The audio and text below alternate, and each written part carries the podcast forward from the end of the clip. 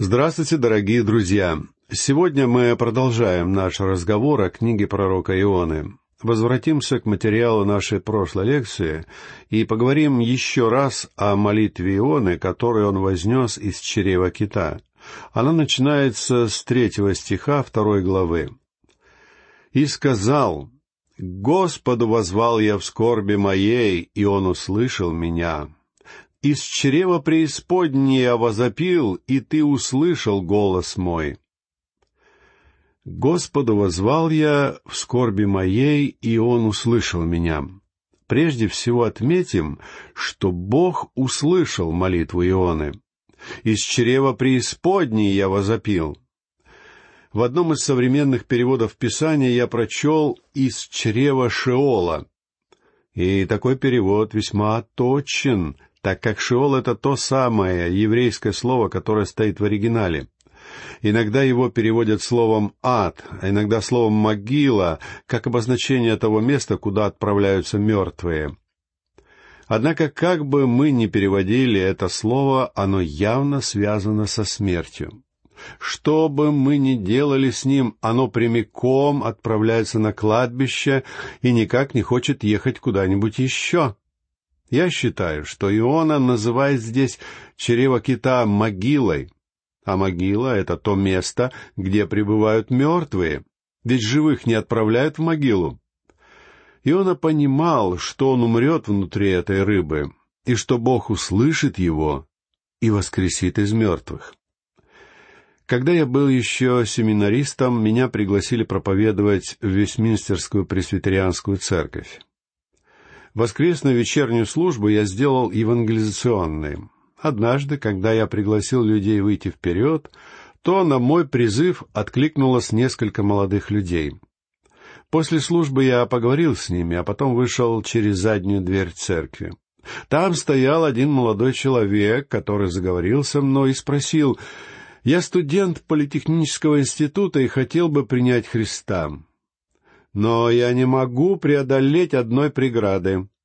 Я спросил его, в чем было дело, и он ответил, «Я не могу поверить, что человек может оставаться живым внутри рыбы три дня и три ночи». Я спросил его, «А кто вам такое сказал?» «Я думал, что это мучит Библия», — ответил он. «Я слышал, что так говорят проповедники. У нас в институте один профессор высмеивает такие взгляды. Тогда я сказал ему, «Моя Библия не говорит, что Иона был жив внутри рыбы». Я открыл Библию на второй главе книги пророка Иона и продолжил. Прежде всего, сам Иона совершенно ясно говорит, что чрево кита было могилой, а могила — это то место, где пребывают мертвые. Молодой человек ответил, «Вы хотите сказать, что он умер?» Тогда это означает, что Бог воскресил его из мертвых. И ответил, что он совершенно прав. Именно так все и было. Студент сказал, это даже более чудесно, чем продержать Иону живым три дня в чреве кита. Я согласился с ним, что такое чудо было более поразительным, так как есть сведения о других людях, которые пережили нечто подобное и остались живы.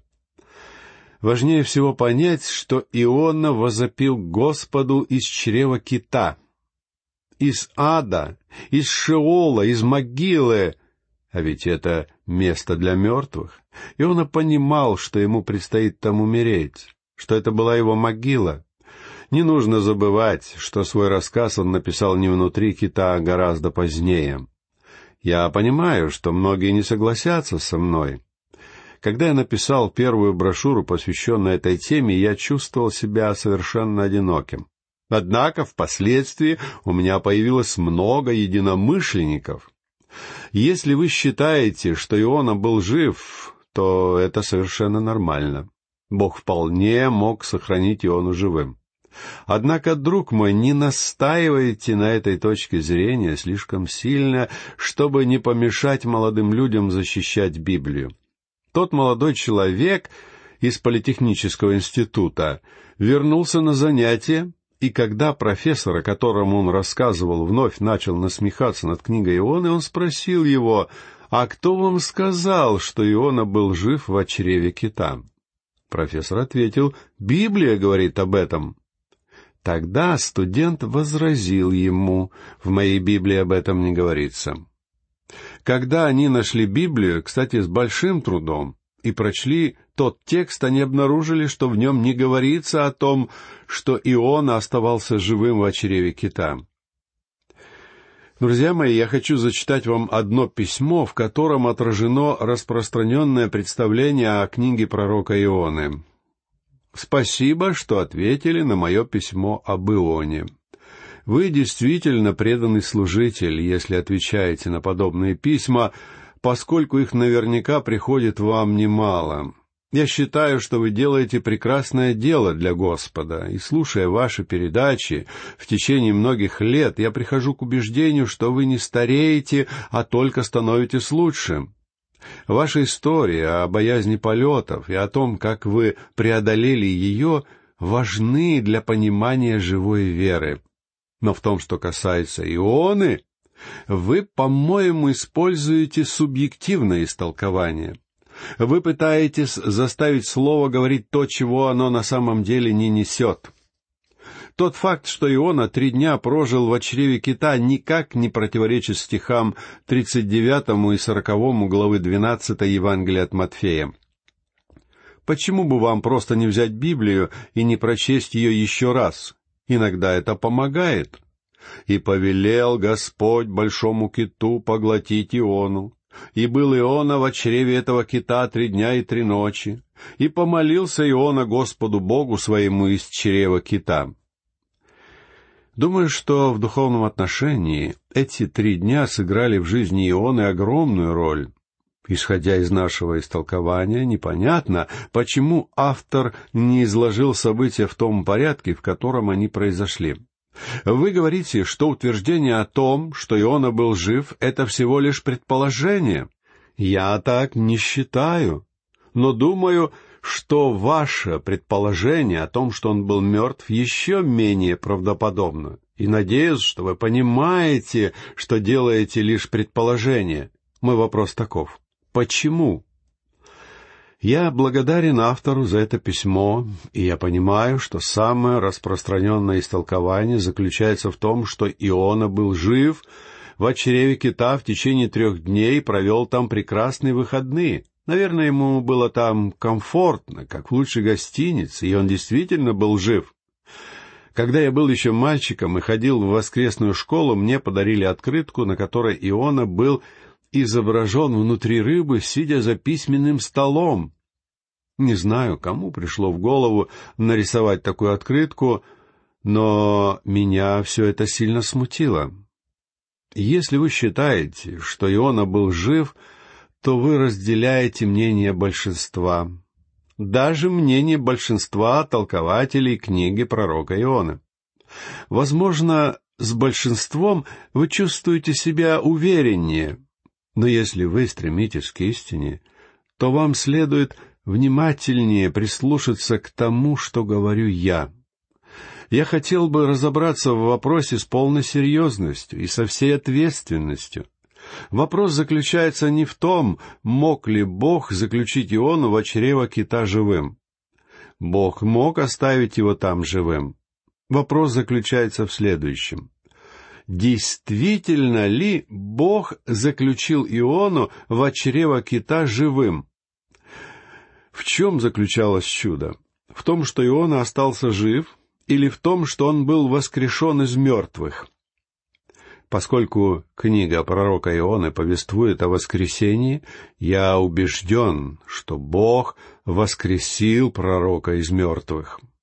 Если бы, поговорив немного с Ионой на небесах, я узнал, что он оставался живым в чреве кита в течение трех дней и трех ночей, то вы могли бы спокойно подойти ко мне и сказать, «Я ведь именно об этом и говорил вам». Тогда я буду вынужден признать, что я был неправ. Однако я не делаю какого-то предположения, как считает автор письма и не выношу никаких догматических определений. Я имею честь читать лекции по книге Ионы в огромном количестве летних студенческих лагерей. И я знаю, что точка зрения, которую я представляю, дает молодежи оружие для защиты Библии.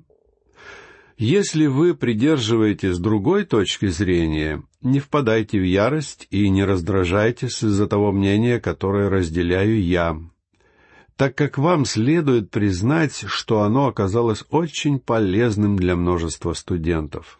Многих оно привело к спасительной вере во Христа, так же, как того студента из Политехнического института.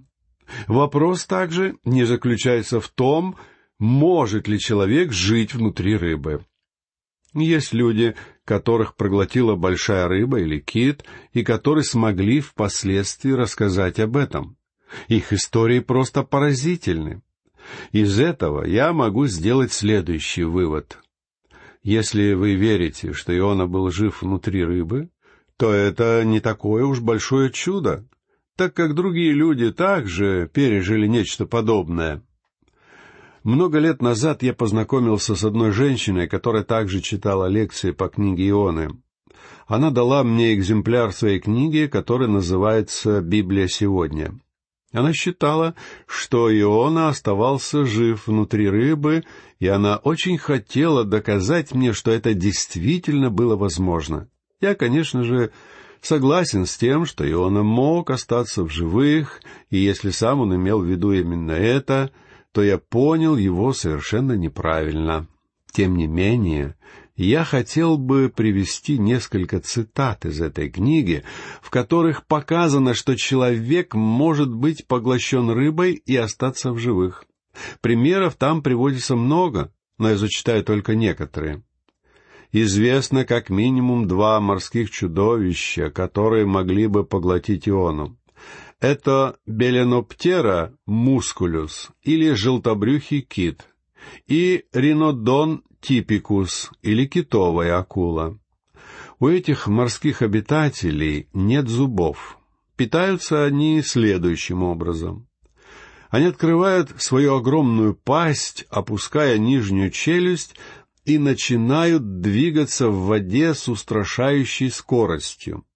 Вытолкнув ненужную воду, они проглатывают все, что остается. В 1933 году был пойман желтобрюхий кит длиной в сто футов. Его пасть была шириной в десять или двенадцать футов. Он легко мог бы проглотить лошадь. У этих китов желудок разделяется на четыре-шесть камер, в каждой из которых может поместиться целая компания — Возможен даже выбор комнат, так как в голове этого кита есть замечательная кладовка, продолжение носовой пазухи часто до семи футов в высоту и семи футов в ширину и четырнадцати футов в длину. Если в камеру попадает нежеланный гость, кит подплывает к суше и избавляется от него, точно так же, как это произошло с Ионой.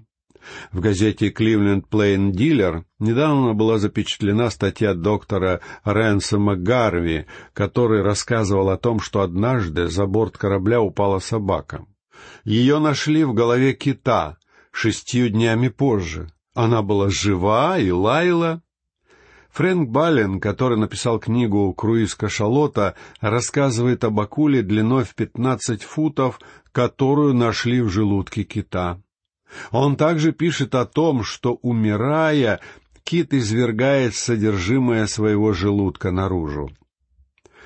Покойный доктор Диксон рассказывал, что в музее в Бейруте, в Сирии, находится голова китовой акулы, которая могла бы поглотить самого огромного человека на Земле. Он говорил также о средиземноморской белой акуле, которая проглотила целую лошадь. Другая такая акула проглотила целого оленя, оставив лишь его рога. В другой средиземноморской белой акуле нашли целую морскую корову размером с быка. Знаменитый французский ученый Парвиль пишет о некоем Джеймсе Бартли, которого считали погибшим в море в районе Фолклендских островов у побережья Южной Америки. Однако через два дня после его исчезновения в тех же широтах моряки поймали кита. Каково же было их удивление, когда, разрезав тушу, они обнаружили там своего пропавшего товарища без сознания, но живым. Он пришел в себя и впоследствии чувствовал себя прекрасно. Доктор Гарри Риммер, президент научно-исследовательского бюро города Лос-Анджелес, пишет об еще одном случае. В журнале «Литературное обозрение» говорится об английском моряке, которого в районе Ла-Манша проглотил гигантский ринодон. Во время охоты на этих огромных акул моряк упал за борт, и прежде чем его успели поднять из воды, акула бросилась на него и проглотила. Спустя сорок восемь часов после этого происшествия рыбу выследили и убили. Когда моряки вспороли ей брюхо, они нашли своего товарища без сознания, но живым. Его сразу же переправили в госпиталь, где было установлено, что единственный вред, нанесенный этому человеку, заключался в шоке, который он пережил. Через несколько часов его выписали, так как физически он был совершенно здоров. В заключении отчета говорилось, что впоследствии этого моряка можно было видеть на выставке в Лондонском музее, где его рекламировали как Иону XX века. В 1926 году доктор Риммер встретился с этим человеком. Он пишет, что его внешность была довольно странной. На его теле не было волос, а вся кожа покрылась желтовато-коричневыми пятнами. Если эти два человека смогли прожить в течение двух дней и ночей внутри морских чудовищ, Разве не мог пророк Божий под непосредственной защитой и покровительством Господа прожить в чреве кита на еще один день и еще одну ночь дольше? Так почему же мы должны сомневаться в истинности Слова Божия? Это была цитата из книги Библии «Сегодня», в которой доказывается, что Иона мог остаться живым в чреве кита. Однако приведенные примеры также показывают, что в опыте Ионы, по сути, не было ничего необычного. Если те моряки остались живы, как и Иона, а мне известно также и о других подобных случаях, то в повествовании книги пророка Ионы нет никакого чуда. Есть лишь рассказ о довольно необычном происшествии. Лично я считаю, что великим чудом был тот факт, что Бог воскресил Иону из мертвых. Еще раз напомню вам, что вопрос, который стоит перед нами, заключается не в том, мог ли Бог поддерживать жизнь человека внутри рыбы в течение трех дней и ночей. Вопрос заключается вот в чем. Действительно ли Бог сделал это? Об этом ли говорится в книге Ионы? прочтем четвертый стих второй главы этой книги. «Ты вверг меня в глубину, в сердце моря, и потоки окружили меня, все воды твои и волны твои проходили надо мною». Нужно отнестись к этим словам с полной серьезностью. Если Иона жил внутри рыбы, то он также сам жил подобно рыбе, потому что его со всех сторон окружала вода. Он говорит, «Потоки окружили меня, все воды твои и волны твои проходили надо мною». По сути, это означает «я сильно промок». Мне кажется, репутация человека, который станет утверждать, что и он оставался жив три дня и три ночи, тоже окажется подмоченным. Мне кажется, сам дьявол затягивает нас в этот спор, потому что из-за него мы упускаем из вида великую истину воскресения. Обратимся к стиху пятому. «И я сказал, отринут я от очей твоих, однако я опять увижу святый храм твой». И я сказал, отринут я от очей твоих. Иона говорит здесь о смерти. Однако я опять увижу святый храм твой. И он верил, что он воскреснет из мертвых. Он был воспитан на изучении Ветхого Завета. И я считаю, что он был одним из тех верных жителей Северного Царства, которые приходили в Иерусалим на поклонение в храме. Они знали, что храм Соломона — это то место, где поклоняются живому и истинному Богу. И он говорит, «Я снова увижу твой святой храм, Бог воскресит меня». Разве так говорит человек, который остался жив? Читаем далее стих шестой. Объяли меня воды до души моей, бездна заключила меня, морскою травой обвита была голова моя. Объяли меня воды до души моей. И он говорит, я промок насквозь. Бездна заключила меня, морскою травой обвита была голова моя. Видимо, это морское животное съело множество водорослей. Некоторые водоросли достигают в длину десяти метров, и у кита был полный желудок этой морской травы. И он говорит, «Моя голова вся была обмотана водорослями». Разве это похоже на описание приятных выходных? Мне так не кажется. Я считаю, что Иона здесь говорит о том, что он сошел в самую глубину океана и что он умер. Прочтем седьмой стих. До основания гор я не шел. Земля своими запорами навек заградила меня. Но Ты, Господи Боже мой, изведешь душу мою из ада. Но Ты, Господи Боже мой, изведешь душу мою из ада. Слово «ад» опять означает смерть. Апостол Петр использует то же самое слово в проповеди на день Пятидесятницы, когда говорит, что Господь Иисус не увидел тления. Об этом говорится в Деяниях апостолов, в главе 2, в стихах с 25 по 31. Дорогие друзья, на нашей следующей лекции мы вернемся к разговору о том, был ли пророк Иона живым в чреве поглотившего его кита. А сейчас я прощаюсь с вами — всего вам доброго, до новых встреч.